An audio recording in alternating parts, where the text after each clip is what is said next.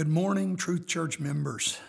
In spite of all that's going on in the world, it's a great day to serve the Lord. He is still on the throne, and therefore, He's still in control. Let me begin with a few praise reports. First, Brother Mike Findell let us know that several people with whom he's spoken uh, have said that they want to start listening to our church services. So we're thankful for that. Appreciate him reaching out and, and getting some folks uh, interested in hearing what we have to say. Uh, also, Brother Nelson has reported that a relative we've been praying for uh, intends to start listening as well. And so uh, we are we're just so thankful for those that the Lord's stirring, dealing with, and we want to pray together that souls will be saved and God will be glorified in the midst of everything that's happening. Uh, I do hope that all of you are doing your best to join the live stream every service. I also hope that you're following the suggestions that I've laid out and treating every service the same as if you were at church. Let me tell you why that's so important. You see, the devil wants us to become spiritually malnourished during this time because he loves to attack us at our weakest moments. Stay strong, child of God. Keep praying, keep reading your Bible, stay connected to your church family. Doing these things creates a threefold cord the devil cannot easily break. I do want to tell you that we're looking at ways that we can provide a better worship experience for those who want it. No one's going to be under obligation to do it, but we are looking at a few options, and you should be receiving a call uh, or, or a, a text or an email within the next few days to talk to you about what we're looking at doing. And we are trying to find ways that we can remain in compliance with our current stay at home order uh, our current limit of 10 uh, in, a, uh, in a group, and yet provide an opportunity for some of you either to come to the church during the live uh, service that's going on, or um, we're looking at a couple of other places where we can set up and I don't want to give too much away, but we are working on it. And so just stay tuned and expect to hear from us within the next day or so. We hope that we can have something in place. And I'm very, very excited about it. It's just been too long since I've seen some of you. And I really mean that. I don't like going long times without getting to see the great saints of God that are a part of the Truth Church. So, so stay tuned. Uh, follow these podcasts, listen to our live services. We're going to do everything we can to stay within the guidelines and yet uh, provide you with perhaps an even better opportunity to be a part of our worship services. On today's podcast, I want to share a bit of my own personal testimony concerning the awesome power and compassion of God. Before I do, I want to ask a favor of you. If God has done something special for you, whether recently or in the past, would you be willing to share it with the church family? Maybe we could even arrange to, to meet you here and let you record it if you wanted to do that, or just write it down and let me read it. But I do believe that um, being able to share testimonies of the goodness of God is, is one way that we can all encourage one another. We know that Hebrews 13 and 8 tells us Jesus Christ the same yesterday and today and forever. And so by hearing stories of the goodness of God and the things that God has done in the past will encourage us to believe that He's going to do great things for us today, right now, and in the future. So, if you're willing, let us know. Reach out to us. Let us know you've got something that you'd like to testify uh, about, something you'd like to share with everyone else, and, and we'll make a way to get that into one of our upcoming podcasts. So, so be in prayer about that. Think about that. Now, as I said, I want to use today's podcast to tell you about a time God came through for me in a very special way. As most of you know, I was not raised in an apostolic home. Although my parents considered themselves Christians, they did not practice the religions with which they identified. But as a child, I started attending an apostolic church. At the age of 12, I repented of my sins. I was baptized in Jesus' name and received the gift of the Holy Ghost, evidenced by speaking in tongues, in accordance with Acts 2:38. Within the next few months, as most of you know, God helped me to lead my parents, both my brothers and my 77 year old grandmother, to the truth. And then within a short time, others in my extended family were also born again. Most of you know that.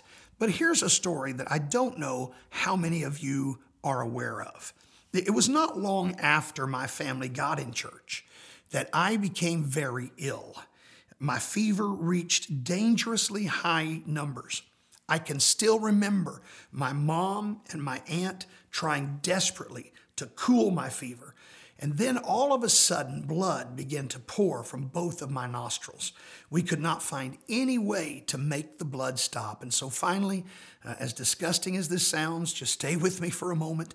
But, but it finally, we could not make it stop. They finally got a bucket, put it on the floor. I rolled over on my stomach on the bed and just let my head hang off the side and just let the blood flow because we could not get it stopped. As we're standing there trying to figure out, my mother is desperate, my aunt is, is worried, uh, nobody knows what to do, how to fix this. And, and my aunt suddenly remembered she'd had a, a history um, in the apostolic church as a, as a young lady. And she remembered somebody sharing with her that there was a verse in the Bible they said would stop the flow of blood. And so she told my mom, she said, I'm going to run home real fast. I'm going to get my Bible and I'm going to find that scripture. Well, thankfully, she didn't live very far from us. And so she went home, she got her Bible, she came back, and, and she stood at my bedside and began to read. She was reading from Ezekiel chapter 16 and verse number 6. And this is what it says And when I passed by thee and saw thee polluted in thine own blood, I said unto thee, When thou wast in thy blood, live.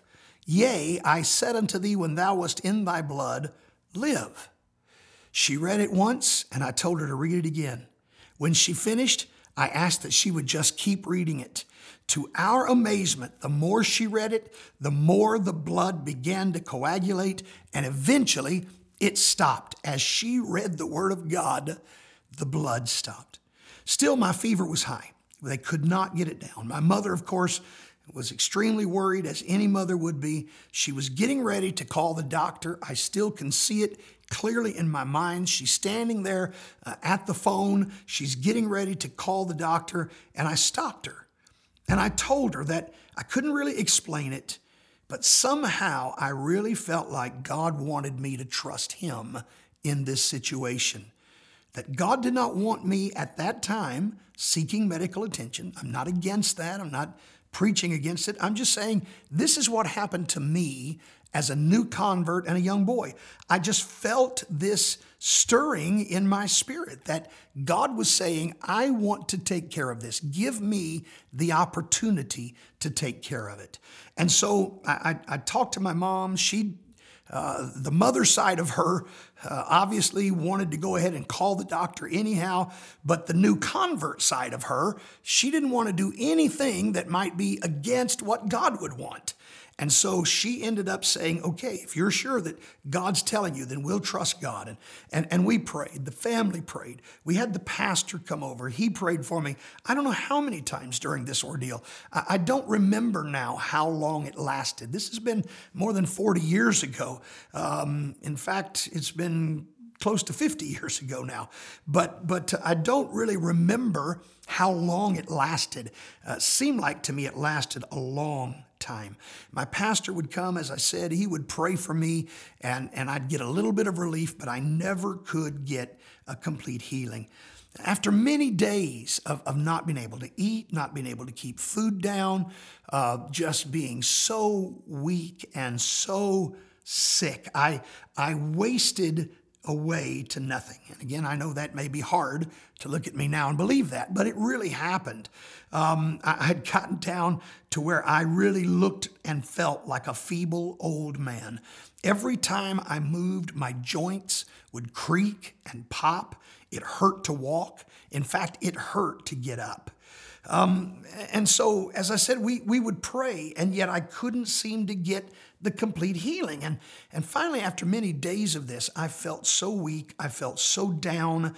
I had not been able to be in church for quite a while, and, and, and I just was desperately longing for something, some word from God, some feeling of God being there.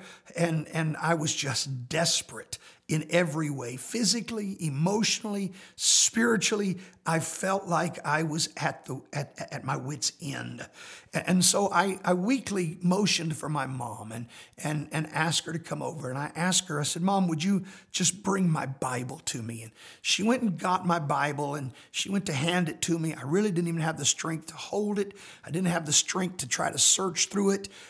I just took it and let it fall on my bed.